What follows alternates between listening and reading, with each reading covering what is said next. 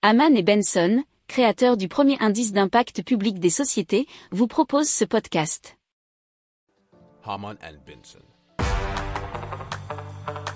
Le journal des stratèges. Et donc Scal a décidé à s'attaquer à la valorisation d'un produit bon, qui finit très souvent à la poubelle, c'est-à-dire les écailles de poisson.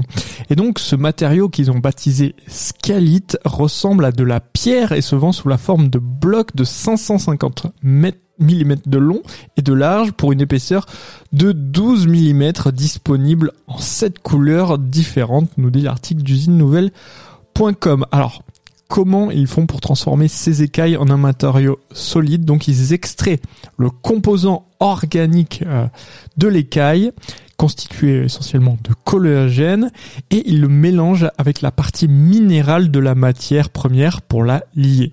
Donc il en résulte une poudre qui, une fois compressée, forme des plaques de ce qu'on appelle l'ascalite. Si vous aimez cette revue de presse, vous pouvez euh, vous abonner gratuitement à notre newsletter euh, qui s'appelle La lettre des stratèges, LLDS, qui relate, et cela gratuitement, hein, du lundi au vendredi, l'actualité économique, technologique, énergétique, mais aussi de l'hydrogène, et puis de tout ce qu'on trouvera super intéressant pour votre vie. Pour approfondir ces sujets, abonnez-vous à la newsletter de Haman et Benson, et écoutez nos autres podcasts, que vous retrouverez dans les notes de l'émission ou sur notre site internet.